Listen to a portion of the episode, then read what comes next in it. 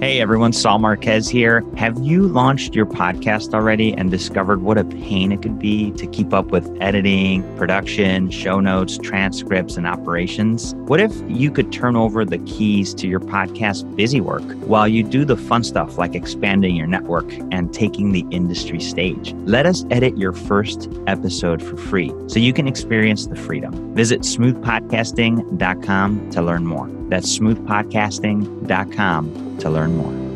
Welcome back to the Outcomes Rocket, everyone. Sal Marquez here. Today, I have the privilege of hosting the outstanding Dr. Christy Overstreet. She is a clinical sexologist, psychotherapist, speaker, and consultant who works with individuals to strengthen their relationship with themselves and others. She specializes in the LGBTQIA plus healthcare with an emphasis on transgender care. With over 14 years of clinical experience, she has developed best practices for transgender healthcare. Her mission is to educate every behavioral and healthcare worker to provide dignity care for the LGBTQIA plus community. Dr. Christy's written three books on improving relationships, given a TEDx talk on transgender healthcare, and is a sought after expert. She's the creator of the Transgender Healthcare Dignity Model, which we're going to be touching on today. It's a training on and certification program that teaches medical, behavioral, and wellness providers how to care for their patients with dignity. She serves as a national contributor to CNN, Inc., Forbes, Healthline, The Washington Post, and various other media. She holds her PhD in clinical sexology and a Master of Arts in professional counseling. It's such a privilege to have her here today to touch on such an important topic. So, with that, Dr. Christy, I want to welcome you to the podcast. Thanks so much, Saul, for having me. I, am excited to be here and chat. Yeah. So it's a new year. We've dealt with a lot of things. And, and so the topic of caring with dignity is, is so important. Uh, so I'm really excited about our, our chat today. But before we dive into the work that you do with the dignity model, tell us a little bit more about you and what lights your fire with, with healthcare? Well, I am a very passionate person, especially when it comes to people getting their healthcare needs met, because so much of our uh, whole self is based on getting our physical, our emotional, our sexual, and every part of ourselves taken care of, and especially when it comes to health care. And so, what I started realizing when I first started out as a clinician back in 06 is there was specific area of the community of LGBTQIA plus clients that were trying to get their healthcare needs in, for example, the facility I was working at, and they were running into many barriers. And most of the time it came from providers and healthcare workers not knowing um, maybe how to use the right name or how to work with that individual best. And at that time, I started realizing if we as providers don't do something about this, these individuals are not going to get the care that they need. So it's at that time when I started seeing that as providers, we really could use education competencies and making sure that we meet these individuals where they're at. So that's what drives me and that I'm passionate about is really arming providers so that they can deliver this care that they love doing. That's that's so great. And you're right. There's a lot of confusion, you know, uh, and how do we address folks and and how do we really provide medicine in the best way without letting that get in the way you know mm-hmm. um, so talk to us a little bit about how you're adding value to the ecosystem through your healthcare the dignity model sure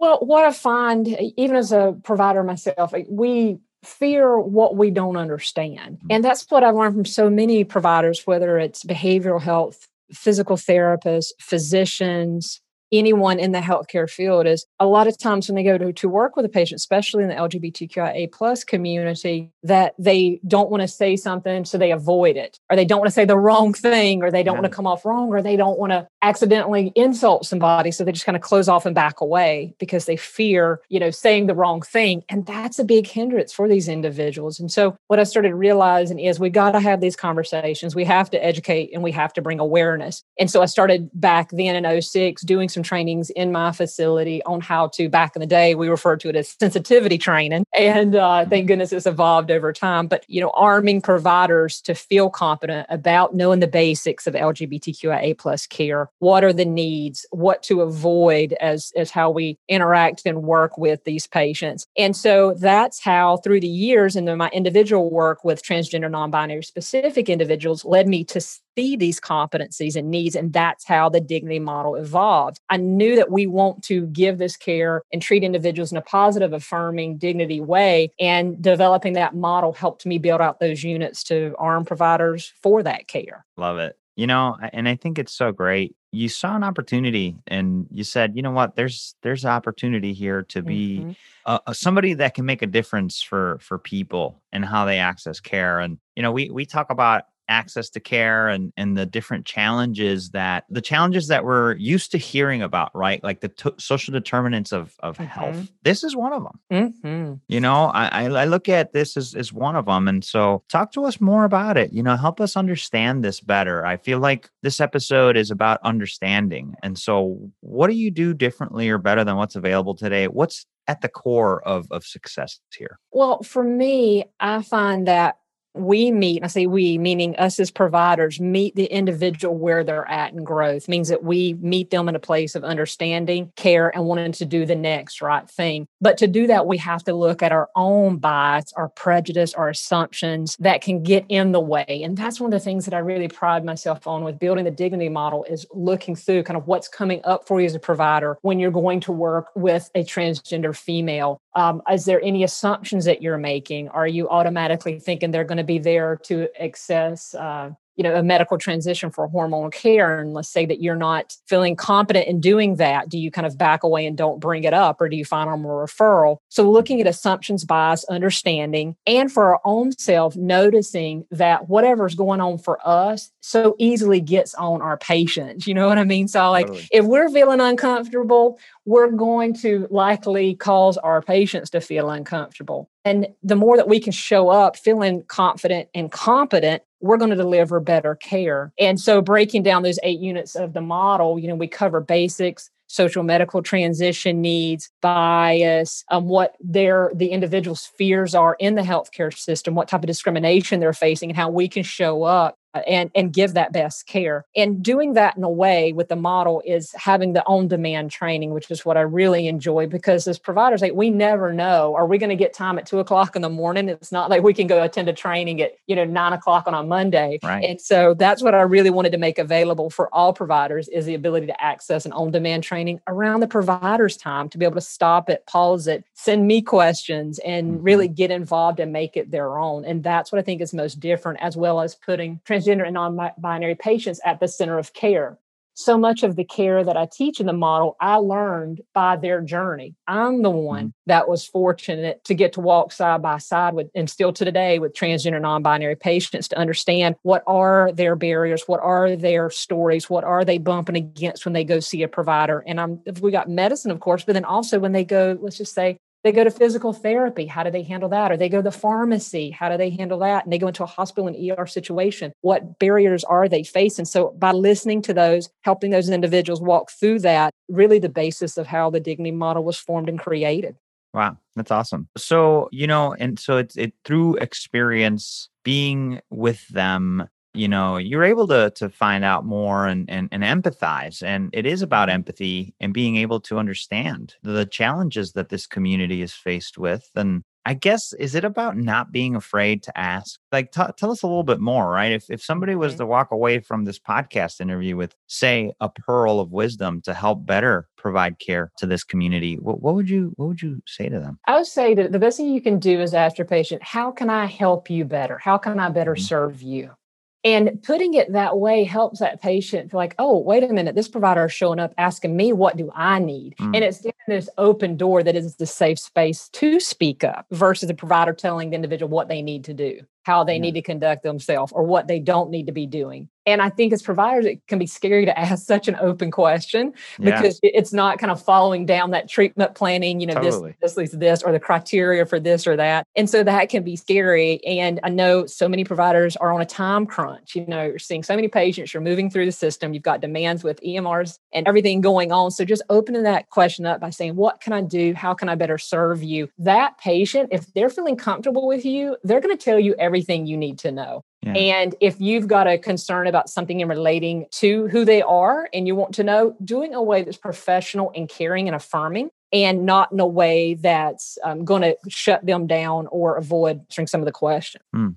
You know, and um, as you mentioned that, it just I think about it, you know, Dr. Christy, it's just like one of those things where you're like, well, wouldn't this make sense for all patients? Mm. like, yes, like, we're all different, you know, and and so I love that you're uh, that you led with that tip.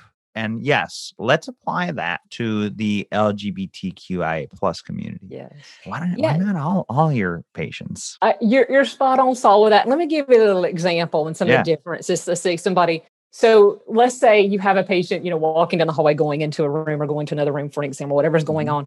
And let's say a nurse or a provider walks by, and it's let's just say to make it easy, let's just say a transgender male, someone who was assigned female at birth, but sees them, senses themselves as a guy. Yep. If that nurse walks by and that physician's walking by and that nurse kind of rolls her eyes or makes a, a little noise when that person's walking by, that individual can internalize that and say, oh, is that about me? Was that about me? Mm-hmm. Right because um, they're more aware of what's going on yeah. around there. Where maybe that nurse was frustrated by somebody else, or that um, she's upset something else is going on. It might not have anything to do with that patient, but that patient, just because of all the discrimination and barriers and stigma they're already facing in healthcare, really quickly assumes that is about them. Yeah. So yeah. that's how even some of those nonverbals can really affect patients without realizing it. Now, a cisgender woman, I'm a cisgender woman. I was assigned a female at birth, and I've always identified as a female. So if I'm walking down the hallway and I see a nurse roll their eyes or make a call for sound, I don't know that I'm automatically going to assume that it's me because I don't face that type of stigma and barriers right. just to say that a transgender woman would. So you're right, Saul, that we need to apply this to everyone. However, when it comes to LGBTQIA plus, specifically transgender non-binary patients, hmm. there's this whole level of stigma that they deal with in that healthcare setting and almost having to prove who they are because there's this they've they've run into experiences where other providers have doubted that they're real or that they're not a real woman or a real man mm. and how they're being seen and that's what comes up in that relationship between wow. provider and patient wow you know i i never even thought about that and sort of it just becomes like this place where you have to justify yourself and that's not what you're there for yeah you know i go you know to get my healthcare needs met my healthcare needs get met, right? I have, yeah. you know, a lot of privilege as a cisgender woman going into that. But if you take a transgender woman, she's going, let's just say, to go get, you know, or check if it's diabetes she may be dealing with or blood pressure issues. She, you know, can face that provider going, oh, well, um, is this really an issue for you? What's happening with your HRT? Of course, is there counteractions to what's happened with the other medication? But then also is mm-hmm. why don't you go off the HRT? Because it's causing, you know, possible, you know, issues with other areas. So she's facing all these different things that I wouldn't wouldn't have have to face. And it becomes a really big setback to care. And so as I'm showing up for my visit, I'm not having all this other stuff running through my head where she may be having to be valid in herself or worrying about using the wrong name or wrong pronoun or, you know, any other type of nonverbal that maybe come up from another provider or maybe even someone in the healthcare setting. It might be another patient in the lobby that mm-hmm. that person might be dealing with but it comes up in all these ways that a lot of times we don't realize if we're not a part of that community. Yeah yeah. No that's great and i'm glad we're bringing awareness to that on on today's episode. How would you say your approach has improved outcomes for this community? Well, the biggest part is educate hundreds and hundreds of providers so far. So they're going out and spreading that awareness and advocacy. We started the Dignity Model Certification Program back in 2017 to certify people as Dignity Model certified providers. And with the hundreds that we have trained, they've gone out and taken care of patients and given that dignity care in the medical and behavioral health field. And that shows me that there are more people getting positively affected in mm-hmm. that way. Um, and the other thing that's been really great about it is back in 2014, I started doing free uh, support groups for people exploring their gender identity, and then a separate support group for parent, partner, family, friends of transgender loved ones. So we had it in person for many years. And then in 20, 2016, we moved it online. And so now we have it virtually, and we have people all over the world that attends these free support groups each month. So doing nice. this helps me keep a pulse on the community, what's going on, what are the barriers, what are people facing, and then I'm able to bring it back and continue to progress and increase and improve the training with providers because along with the dignity model certification comes monthly consult calls. And so we're on the phone each month you know running through cases talking about scenarios seeing how we can help providers and facilities do have better care mm-hmm. and having the virtual aspect of it for the actual patients to attend free support groups from all over the world and then having providers spreading that advocacy and education showing up feeling confident about their care we've improved a lot of lives out there because the passion behind these providers that's awesome yeah so if you're listening to this today and you want to do something about it reach out you know and and find a way that you can make a difference with the program that Dr. Christy has developed. It's on demand. It's uh, up to date. It's uh, it's a great opportunity for you to do something. And then if you're a patient that wants support, it sounds like there's some great groups here.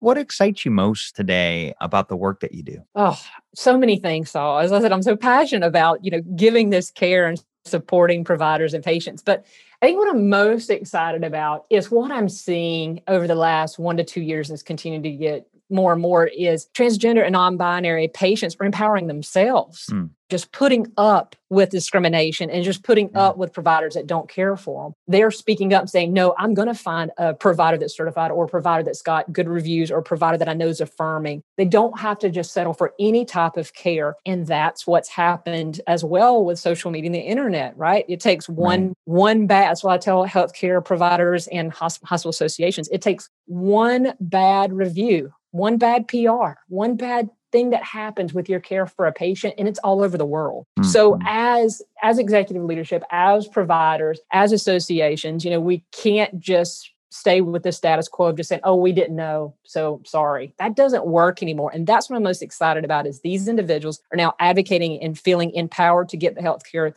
that they all along deserved. But the rest yes. of the world, we just needed to catch up with them. I love it. That is exciting. And, you know, it's about those critical moments and being ready for those moments before they even happen. Right. And so I feel like a lot of these things happen and, oh, well, we made a mistake and now we have to get that training. Well, don't wait until that mistake. Right. Prepare yourself to address the needs of this community, stay ahead of it. And I think great things are ahead. So this has been great. I, have truly, truly enjoyed our chat today, Dr. christy And and so if you were to leave the listeners with a closing thought, what would that thought be? And then where can they learn more and uh, reach out to you? I would want listeners to know that I know you want to do the right thing. You're in the healthcare field because you want to serve, care, or give to others you have a heart. And so I want you to think of approaching every single patient with that heart of openness and care and treating that individual patient just like you would if it was a family member or loved one being seen for a medical or healthcare reason. Remember, the basis are we're in this to care, love, support, and help individuals feel better. And as long as you keep that at heart and work on that, you can keep adding, learning, and advocating. And people are feel free to get in touch with me on dignitymodel.com that's where i house all the healthcare education speaking consulting and then also on drchristyoverstreet.com my website. I'm happy to answer questions. You can send me an email and i'll help you work through whatever's going on for you so that you feel more confident and competent in providing that care love it what a great opportunity uh, dr Christy. thank you so much for what you do and for sharing it with us today. It's been a it's been a pleasure. Thanks all for having me and thank you for putting all the education to the world that you do. We appreciate you. Thank you. Hey, Outcomes Rocket listeners, Saul Marquez here. I get what a phenomenal asset a podcast could be for your business, and also how frustrating it is to navigate editing and production, monetization, and achieving the ROI you're looking for. Technical busy work shouldn't stop you from getting your genius into the world, though. You should be able to build your brand easily with a professional podcast that gets attention. A patched up podcast could ruin your business. Let us do the technical busy work behind the scenes while you share your genius on the mic and take the industry stage. Visit smoothpodcasting.com to learn more. That's smoothpodcasting.com to learn more.